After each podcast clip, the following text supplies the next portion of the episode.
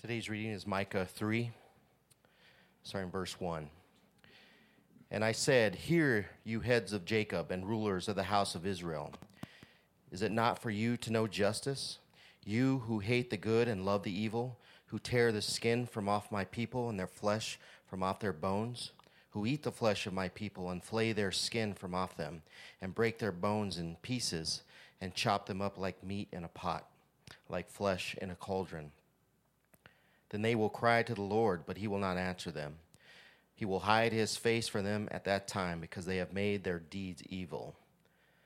Thus says the Lord concerning the prophets who lead my people astray, who cry peace when they have something to eat, but declare war against him who puts nothing into their mouths. Therefore it shall be night to you without vision, and darkness to you without divination. The sun shall go down on the prophets, and the day shall be black over them the seers shall be disgraced, and the diviners put to shame. They shall all cover their lips, for there is no answer from God. But as for me, I am filled with power, with the Spirit of the Lord, and with justice and might, to declare to Jacob his transgression, and to Israel his sin. Hear this, you heads of the house of Jacob, and rulers of the house of Israel, who detest justice and make crooked all that is straight, who build Zion with blood and Jerusalem with iniquity. Its heads give judgment for a bribe. Its priests teach for a price. Its prophets practice divination for money. Yet they lean on the Lord and say, Is not the Lord in the midst of us? No disaster shall come upon us. Therefore, because of you, Zion shall be plowed as a field. Jerusalem shall become a heap of ruins, and the mountain of the house a wooded height. That's the word of the Lord.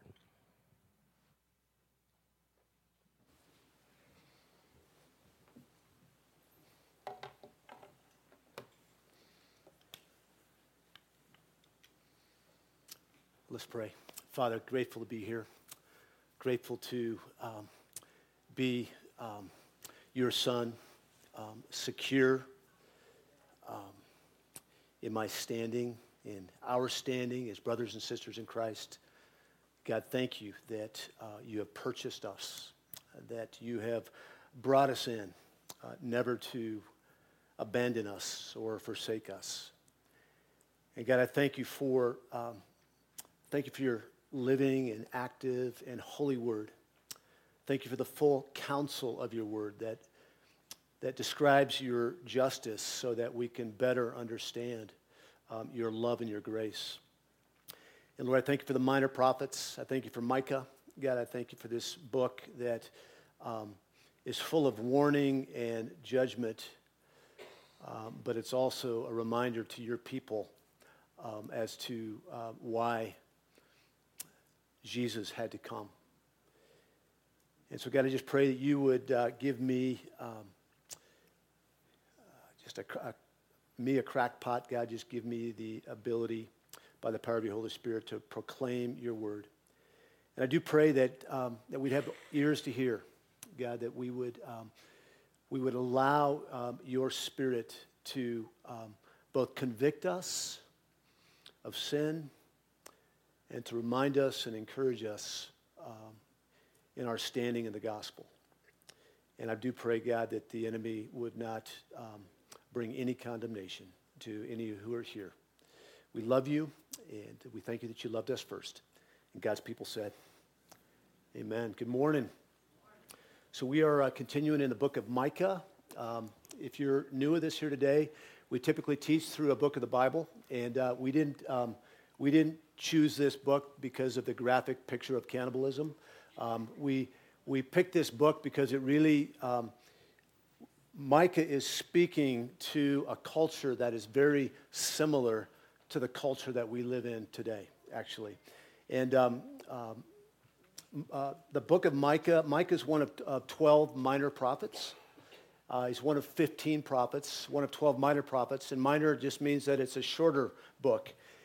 And prophets uh, pronounce judgment, actually, um, on, on people that are not living um, as God's redeemed people, as God's covenant people.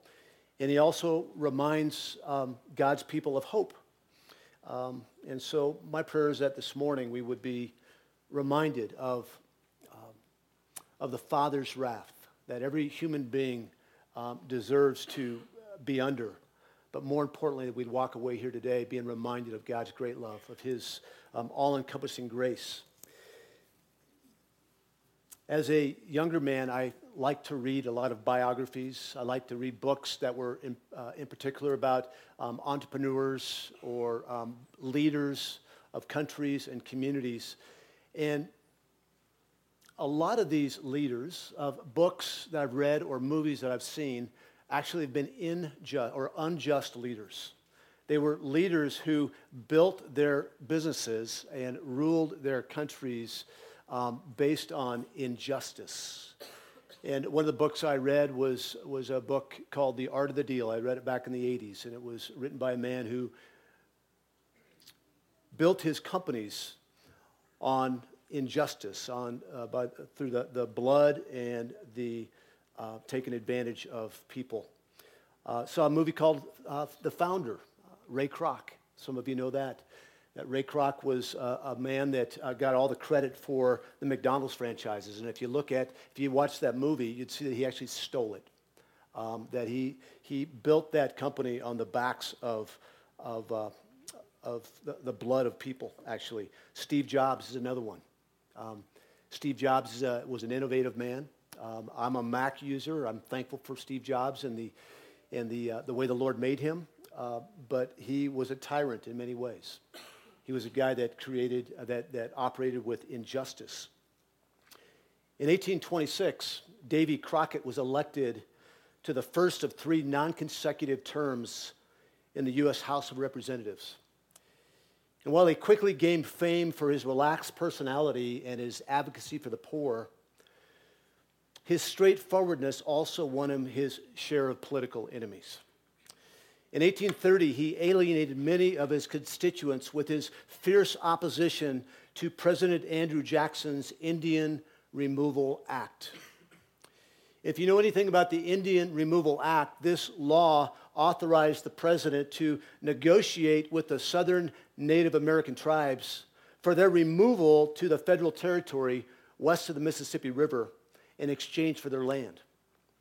This act was signed by President Jackson and it was in force under his administration.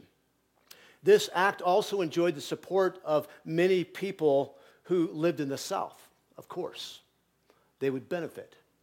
As the Native Americans were booted out to the western side of the Mississippi, people in the South would actually be able to inherit their land. At the same time, there was a lot of resistance from, uh, from the Indian tribes, obviously, from the Whig Party and from the Northeast, particularly people in New England. The Native Americans worked together to stop this, uh, this relocation, however, they were unsuccessful in their attempt to keep their land, and they were eventually forcibly removed by the United States government in a march to the west that later became known as the Trail of Tears. Crockett's feud with President Jackson would eventually play a key role in his final election, in Crockett's final election in 1835. Unlike the leaders in Micah's day, and like a lot of the leaders in our day, Crockett was a principled man who exercised justice without partiality. And I want you to remember that because we're, not, we're going to talk a lot about justice without partiality. And you can't talk about justice without talking about uh, not being partial. Despite the political differences of Crockett and Andrew Jackson, Davy Crockett came famously to, to Jackson's aid during an assassination attempt in 1835. On January 30th, the two men were part of a crowd of lawmakers leaving the U.S. Capitol after a funeral. As Jackson passed near the east portico, a crazed gunman emerged from the crowd of spectators and shot at him with two pistols. Both of them misfired. Crockett, meanwhile, was one of several bystanders who disarmed the would be assassin and wrestled him to the ground. You see, Davy Crockett, the little that I know about him, seemed to be a principled man who operated with, with, um, with impartial justice. And he did it with the Native Americans. He risked his office as a legislature to stand up for what he believed was right, and that was for the rights of the oppressed. And at the same time, the very one that stood against him, President Jackson, um, he, shew, he, he showed impartial justice towards Jackson in trying to save his life. The leaders of Israel that Micah was calling out were nothing like Davy Crockett. They were men who would uh, make decisions and try cases and cast a vote based on how it affected their world without any regard to the plight of others, particularly the plight of the oppressed and the poor. These leaders would use people for their progress.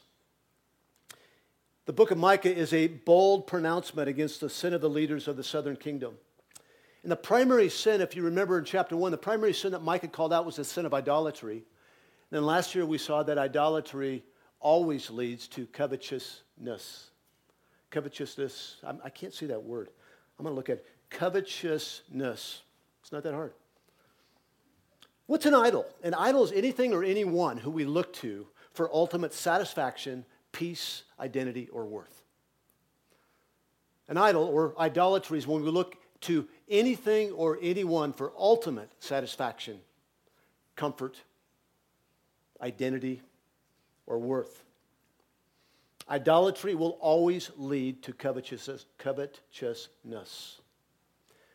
And what covetousness is, it's a greedy desire for more. When a person covets, what we do is we allow the desire for that which is coveted to govern our relationship with other people. We start to see people as pawns or objects to get what we want, to progress our idolatry. Idolatry leads to covetousness, and covetousness, covetousness leads to injustice. So today, Micah turns his attention to the unjust leaders of the southern kingdom of Israel. And is a case for God's word always. It's written for a particular audience in a particular time and place. But it's timeless. That God's word is living and active, and it's for us today. And my prayer is, is that we would each have ears to hear. That we would allow God's uh, Spirit to convict us where we need convicting and to encourage us where we need encouraging. I also have been reminded that this letter, really this third chapter in particular, is written to the leaders of Israel, particularly the southern kingdom. And I've been reminded that we're all leaders. At some level, we're leaders in the home, over our kids, in our schools, in our community. We're all leaders. We're husbands, we're parents, we're disciplers. And so there's something for us here today. God rebukes the spiritual leaders of the land. And interestingly enough, he does not rebuke the unbelievers. He does not rebuke the pagans. He's rebuking the religious leaders of the day. And I think there's something for us in this. Because whatever, whatever injustice you might see um, in the government at any level, or in companies at any level, in our culture at any level, is my fault, and it's your fault. It's the fault of the church. In the same way that the government doesn't um, um, legislate morality, they can't, it's impossible. In the same way, they don't become corrupt on their own. It's because the church has lost its way. The church is no longer standing in the gospel of Jesus Christ and treating people with impartial justice. So, my prayer is that we look at ourselves in this passage. Verse 1 Micah says, And I said, Hear you, heads of Jacob and rulers of the house of Israel, is it not for you to know justice? Or the Hebrew word mishpat. Micah's calling out the judges, he's calling out the priests, he's calling out the prophets of the day, he's calling out the religious and civic leaders in the 8th century before Christ. These leaders operated very much like a justice of the peace or a district judge, where they would administer justice and bring about reconciliation to parties that were having a dispute. They would meet at the city gate and settle their disputes and make official decisions. And Micah asks these leaders, Is it not for you to know justice? Is it not for you to know justice? Should you not embrace justice, is the question? No matter what the case is or who the people that are involved in, should they not get a fair hearing? He doesn't, he's, not saying, um, he's not saying to just know justice, he's saying to do justice.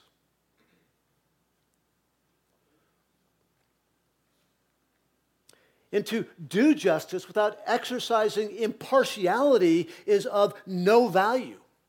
It's actually a contradiction of terms. You can't exercise justice without being impartial. The Hebrew word for justice, mishpat, occurs in various forms and over, over 200 times in the Old Testament. Its most basic meaning is to treat people equitably, to treat people impartially.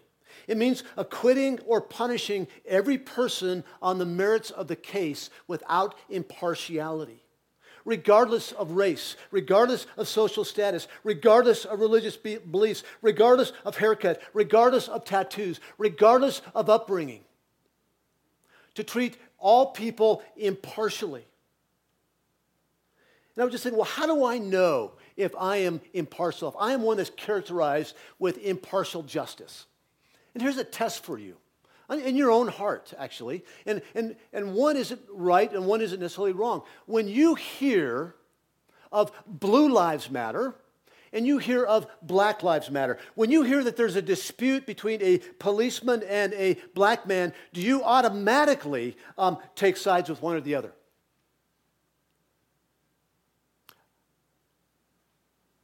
If you have a reflex that takes sides, I would say that you don't have the ability to exercise impartial justice. It's actually one of the reasons that, um, that I've registered as an independent. I actually vote one way 98% of the time. But I want to be impartial the best I can. I want to look at the candidates, I want to look at the issues. I don't want to be known as a partial person. Um, I know I'm making you nervous, honey, because I'm way away from my notes. Sorry about that. We'll just stop right there. Um, I want to I wanna bring you to James chapter 2, verses 1 through 9. Um, one of the best places in Scripture that talks about um, impartiality. Um, verses 1 through 9. My brothers, Show no partiality as you hold the faith in our Lord Jesus Christ, the Lord of glory. For if a man is wearing a gold ring and fine clothing, and he comes into your assembly, and a poor man in shabby clothing also comes in, and if you pay attention to the one who wears the fine clothing and say, You sit here in a good place, while you say to the poor man, You stand over there or sit down at my feet, have you not then made distinctions among yourselves and become judges with evil thoughts? Listen, my beloved brothers. Has not God chosen those who are poor in the world to be rich in faith and heirs of the kingdom, which he has promised to those who love him? But you've dishonored the poor man. You've dishonored, oh, oh, are not the rich ones, are not the rich the ones who oppress you and the ones who drag you into court? Are they not the ones who blaspheme the honorable name by which you are called? If you really fulfill the royal law according to the scripture, you shall love your neighbor as yourself. You are doing well. But if you show partiality, you are committing sin and are convicted by the law as transgressors. You see, impartiality does not notice ethnicity, it does not notice color. It gives everybody a fair shake. It treats people as they are, are all equal, made in the image of the triune God. But mishpat means more than just punishment of wrongdoing. It certainly means punishment for wrongdoing. It also means giving people their rights, giving people what they are due, whether punishment or protection or care.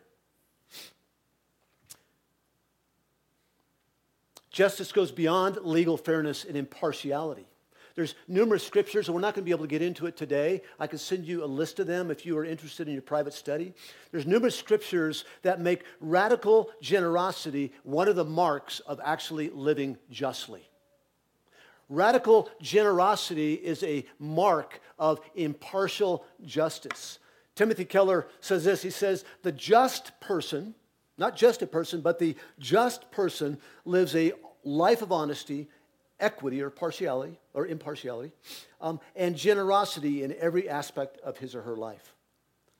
Doing justice means following the rule of law. It means showing impartiality. It means paying what you promised. It means not stealing. It means not swindling. It means not taking bribes and not taking advantage of the weak.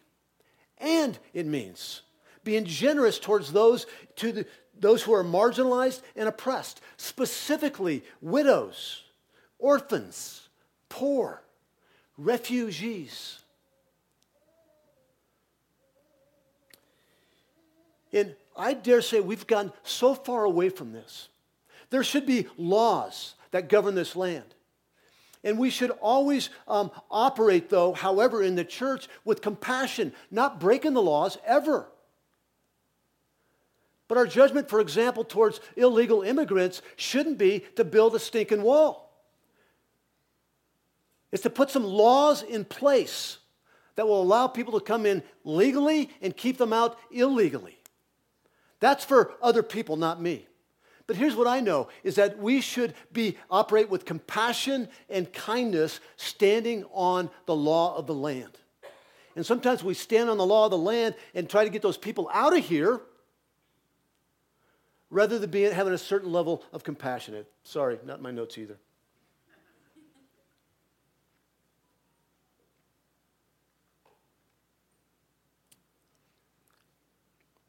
So it doesn't mean just following the rule of law or showing impartiality, paying what you promised, not stealing, not swindling, not taking bribes. It, it involves being generous towards those who are marginalized widows, orphans, poor, refugees.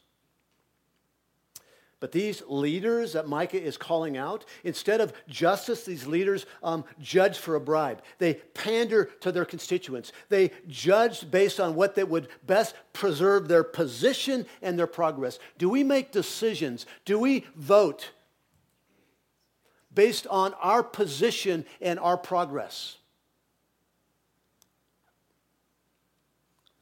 Rather than standing firm on the Word of God. Verse 11, we see that these leaders, the, the judges, give judgment for a bribe. It's priests teach for a price. It's prophets practice divination for money. Yeah, I'll do, God, whatever you ask me to do, as long as there's something in it for me. As long as there's something in it for me. And we go, wow, Micah, you are bold. Like, what gives you the right to say this? How do you have the courage to say this? We look at verse 8. And Micah says, But as for me, I'm filled with power, with the Spirit of the Lord, and with justice and might to declare to Jacob his transgression and to Israel his sin. He's filled with the power of the Spirit of the Lord. And like all prophets of the Old Testament, they're filled with the Spirit. And like all believers today, we're filled with God's Spirit. That we, like Micah, we're prophets. And, when I say that, a prophet is a proclaimer of truth, and this is the, the only infallible truth. And then we need to stand on it and we need to preach it to ourselves and to, and to, and to one another. The power of the Spirit of the Lord. He's also filled with justice. He shows no partiality. He judged rightly. He's filled with might, which is courage. He feared God. He didn't fear man. Now, unlike the evil leaders he's calling out in this letter, he neither feared nor pandered to anyone. He only spoke the truth. At the very heart of justice is to love good and hate evil. Don't get that confused. Uh, we are called to hate evil. We're, we're called to hate evil. And um, Isaiah spoke to this, the, um, who prophesied in the same era that Micah did. He said, Woe to those who call evil good and good evil, who put darkness for light and light for darkness, who put bitter for sweet and sweet for bitter. And then Micah says the same thing in verse 2 You who hate the good and love the evil, who tear the skin off from my people. And he goes down this, this, this uh, metaphorical cannibalism to describe the way that leaders treat people.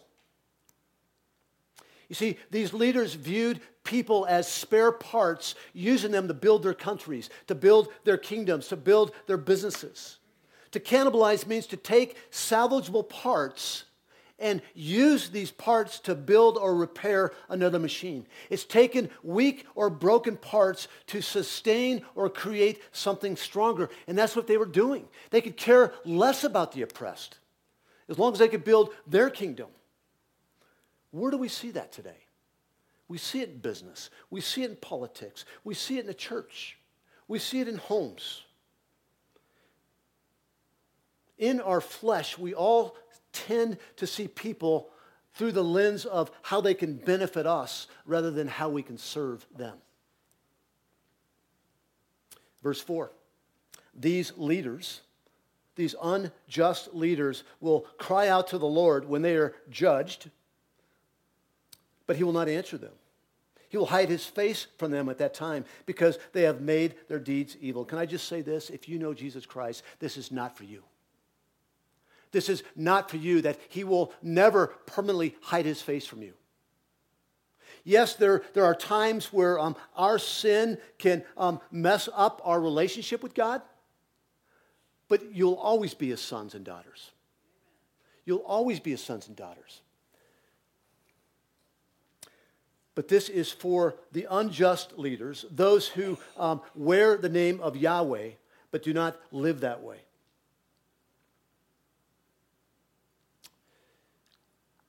So when they're judged, they will, they will cry out, and God will hide his face from them at that time. They could not have got worse news. They could not have got worse news because the promise that God told Moses to give to the Israelites was that God would shine his face upon them. And that's a picture of favor. That's a picture of a smiling God looking at them and saying, I am with you. And the judgment that Micah just pronounced on the leaders is that God would hide his face from them. Let me read this blessing back in Numbers chapter 6. The Lord spoke to Moses, saying, Speak to Aaron and his sons, saying, Thus you shall bless the people of Israel. You shall say to them, The Lord bless you and keep you. The Lord make his face to shine upon you and be gracious to you. The Lord lift up his countenance upon you and give you peace. This is for God's covenant people. This is his promise that he'll never leave them nor forsake them. But he is telling the leaders um, that he's going to check out for a while. And I believe at the end of verse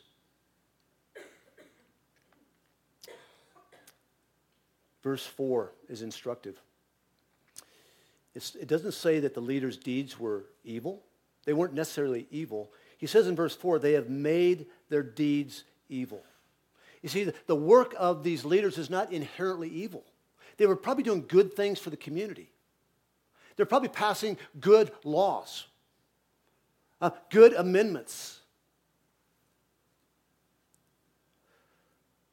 But they made their deeds evil by exploiting others for their own gain, as we saw in verses 2 to 3. It always comes back, sin always comes back to the motives of the heart. Evil is most of the time in the, our intent, not always in our action. And then verse 5, he says, the Lord says concerning the prophets who lead my people astray, who cry peace when they have something to eat, but declare war against him who puts nothing in their mouths. Think about that for a minute. First of all, a prophet is one who speaks the word of God. They warn people of coming judgment. And the false prophets that Micah is calling out in verse 5 no longer speak the truth of God's prophetic word. They only utter words that will benefit their position in life. Their primary goal in life is a peaceful life big houses, fat bank accounts, plenty of servants, esteem, prestige, and the right candidate in office. And can I say this? There's nothing wrong with a fat bank account. There's nothing wrong with the right candidates in office. There's nothing wrong with big houses. There's nothing wrong with the membership of the country club. Nothing, actually. Other than if we desire that and get that at any cost on the backs of our families by oppressing family members who'd rather have us at home than having us work 12, 15 hours a day so that we can assure the progress of our idolatry. But when the leader's world gets rocked, when the wrong candidate is put in office, when the Fed tightens, when they miss a promotion, they become hostile. You see, these, these leaders have no regard, or little regard, anyways, for those who have little. If we take care of them, if everything goes their way, peace. But if you, but if you mess things up, they cry holy war on you. And I, I, and I talked about this last service, and I'm going to do it again. I don't even know if it's stuck. It's stuck in my head. I'm not sure how to communicate it. Um, but these, these leaders, if they're getting everything they want at the expense of others, they're great. Um, they don't want to rock the boat. But if things don't go their way, um, watch out. And I was just thinking the example of uh, Jesus said in Matthew 5, verse 6, I think. He says, Blessed are the peacemakers. Blessed are the peacemakers. That we're all called to be peacemakers. And peacemakers, the, the, the, the, the, way I would define peacemaker um, is what Paul says in Romans chapter 12, I think, where he says, As far as it depends upon you, live at peace with everyone. And what he's talking about there is reconciliation. If you sinned against somebody, confess it. If somebody sins against you, forgive them. But what he's not saying is peace at any cost. You see, a lot of us are um, true peace keepers.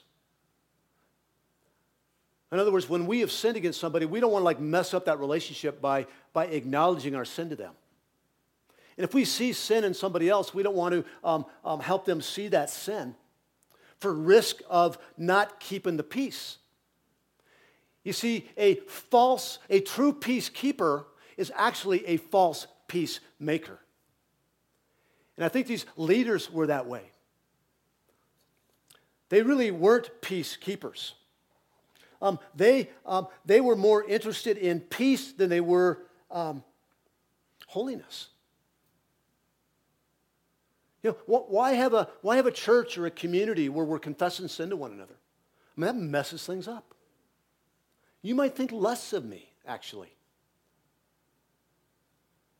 But true peacekeeping is actually false peace making.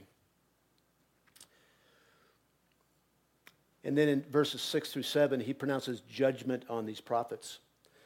And I'm not going to go into great detail there, but, but, um, but these, these prophets who were apparently true prophets at one point started prophesying only prophesying, because prophesying is God's word. They started speaking um, only what would benefit them. And any truth that God gave them to profess that would, would mess up the peacekeeping, they would keep it to themselves. So God basically said that the sun's going to set on you, false prophets.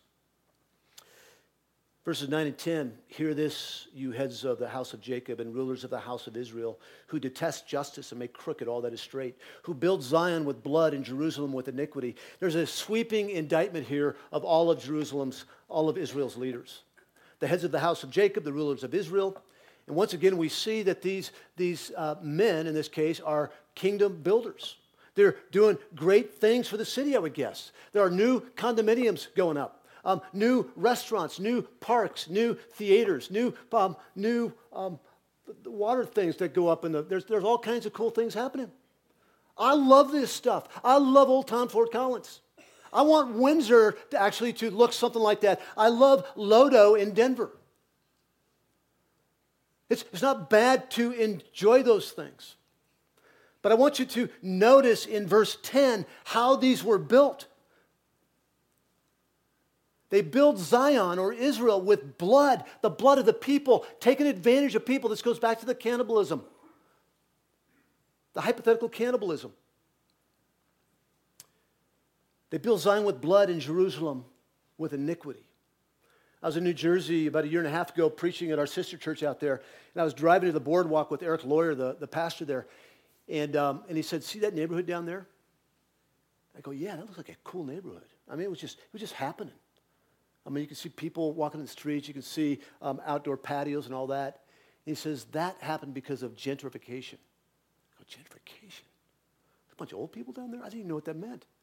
Gentrification actually means that, that you, you, um, you build something new and better for the sake of the wealthy, actually, without giving any consideration to the people that were living there before.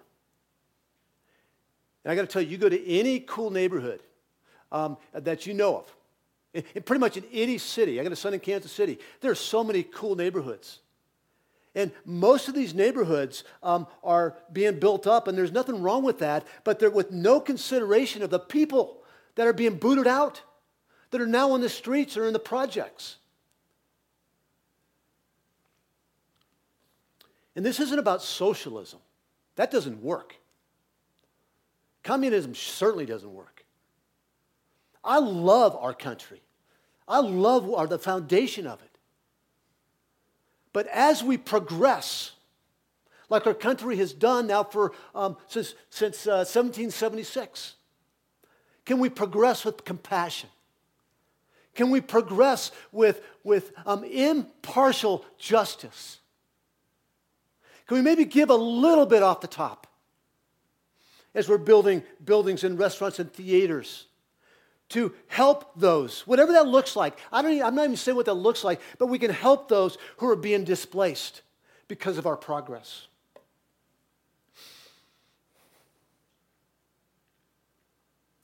You see, these leaders add new streets and squares in the holy cities.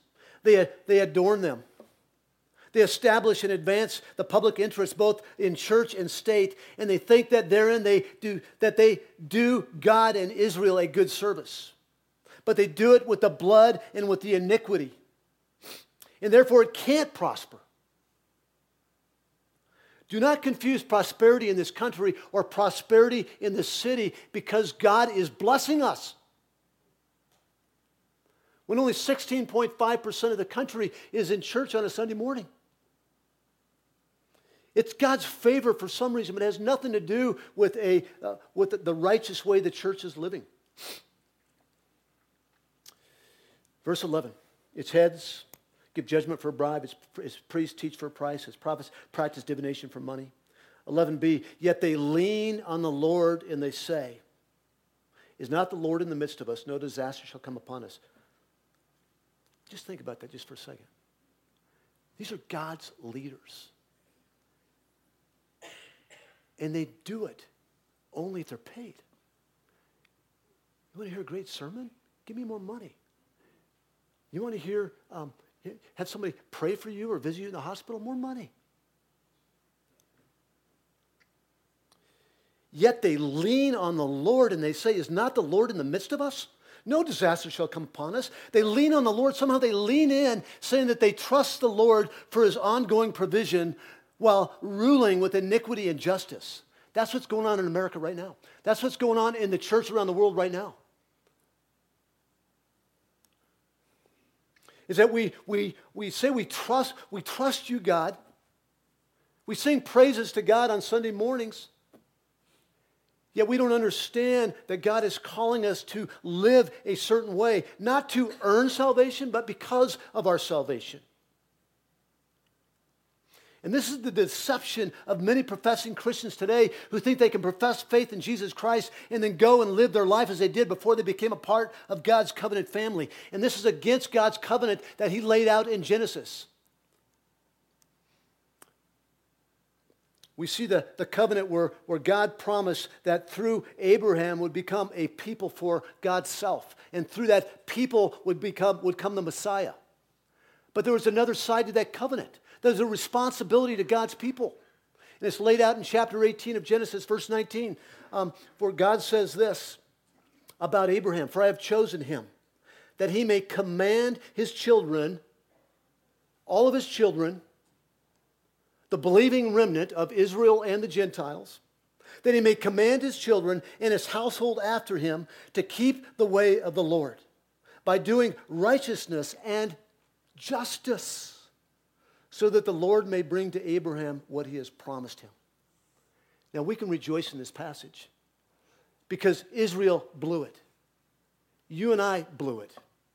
Last time I looked, the, the, um, I don't practice righteousness and justice every day or every minute. I blow it. You blow it. But by God's grace, the true Israelite, the perfect Israelite, came and was born in a manger. And he lived the perfect life that we couldn't live and we can't live today. And he died a horrible death and rose again from the dead so that we can have life and have life abundantly. He ascended to the right hand of the Father. And at that ascension, he gave us the promised Holy Spirit, which now gives us the power to live this life. It gives us power to now um, to, um, to live our lives, to present our lives as a living sacrifice, holy and acceptable to him. Not to be saved, but as a response to our salvation. You see, God's covenant people in the Old Testament and God's new covenant people, this side of the cross, will have a growing desire to love God and to love people. We'll have a growing understanding of our sinful tendencies. And I know I've talked about this a couple of weeks ago, and I'm going to talk about it until Jesus comes back. If you know a mature Christian, and there's a bunch of men here, they have a growing awareness of their sin. They have a growing awareness of their sin. And, and that's, not, um, that's not what's preached um, typically. Because, because when we have a growing awareness of our sin, we have a growing understanding, a growing appreciation for the mercies of God. Though our sins are many, His mercy is more. So don't be afraid to face your sin. Don't be afraid, people that you're doing life with, to tap them on the shoulder. Say, brother, sister, I love you. Can I just bring something to your attention that I've been observing in your life? There's no judgment here. I just love you and I just want to bring it to your consideration. Be a true peace maker, not a false peace keeper. then he pronounces this judgment in verse 12, and I'm not going to go into the, the, uh, into the weeds here. But the last six words I want you to pay attention to. The last seven words the mountain of the house, a wooded height.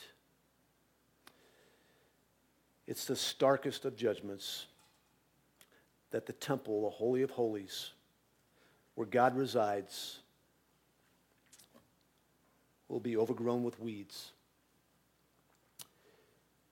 And that God will progressively start to become silent over the coming decades and centuries from the point of Micah, where when Malachi prophesied, God was radio silent. But God's people then and God's people now can take heart because God's a promise keeper.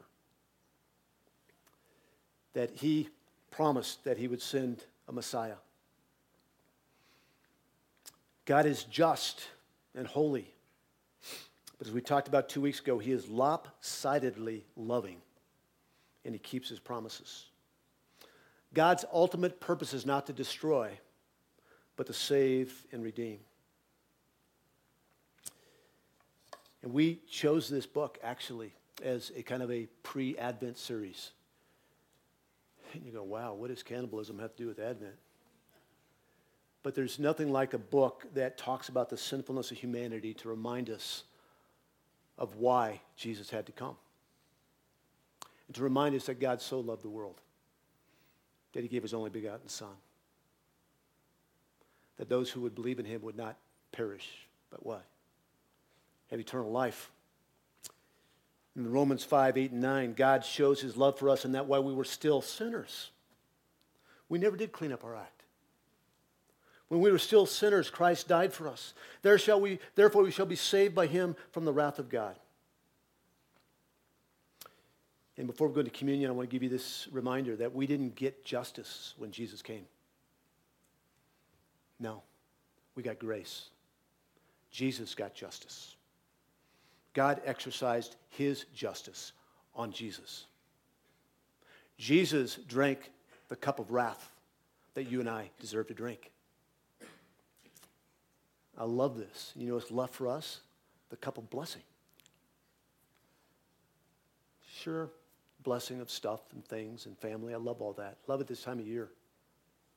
But the blessing of salvation, the blessing of Emmanuel, God with us. So I want to just encourage you as we, as we jump into communion here, that communion is, um, it's an ordinance. Um, it's a sacrament, if you will, that Jesus commanded the church to partake in. And here we partake, partake once a month. Some churches do it um, once a week. And it's a profound reminder that even though our sin is great, His mercy is more. So come on up, um, grab a cup, grab the bread, go back to your seats, and then um, I'll come up and we'll, we'll partake together. Thank you. Let's pray. Father, um, thank you. I praise you. You are worthy of all praise and honor and glory. Lord Jesus, I thank you and praise you that you who were rich became poor so that we who are poor might become rich. And thank you, Lord Jesus, that you did not consider equality with God something to be grasped but that you emptied yourself of all the rights that you had. And you became obedient, obedient to the point of death, even the horrible death on the cross. And God, I thank you that you did it with each one of us in mind. God, we know that it was our sin that put you there. But God, we know that you came so that you could bring us individually and collectively into your family. So that you could be with us now in the person, uh, third person of the Trinity, the Holy Spirit. That we would be with you forever one day. So, God, we just bless you and we praise your holy name. It's in Jesus' name we pray. Amen.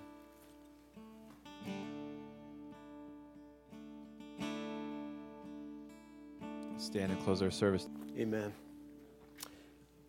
Jesus will be known in our culture when we treat people than they deserve rather than giving them what they deserve. And my encouragement is that we would lean in towards compassion, kindness, grace, and hospitality. Let me just send you out with this from Psalm 67.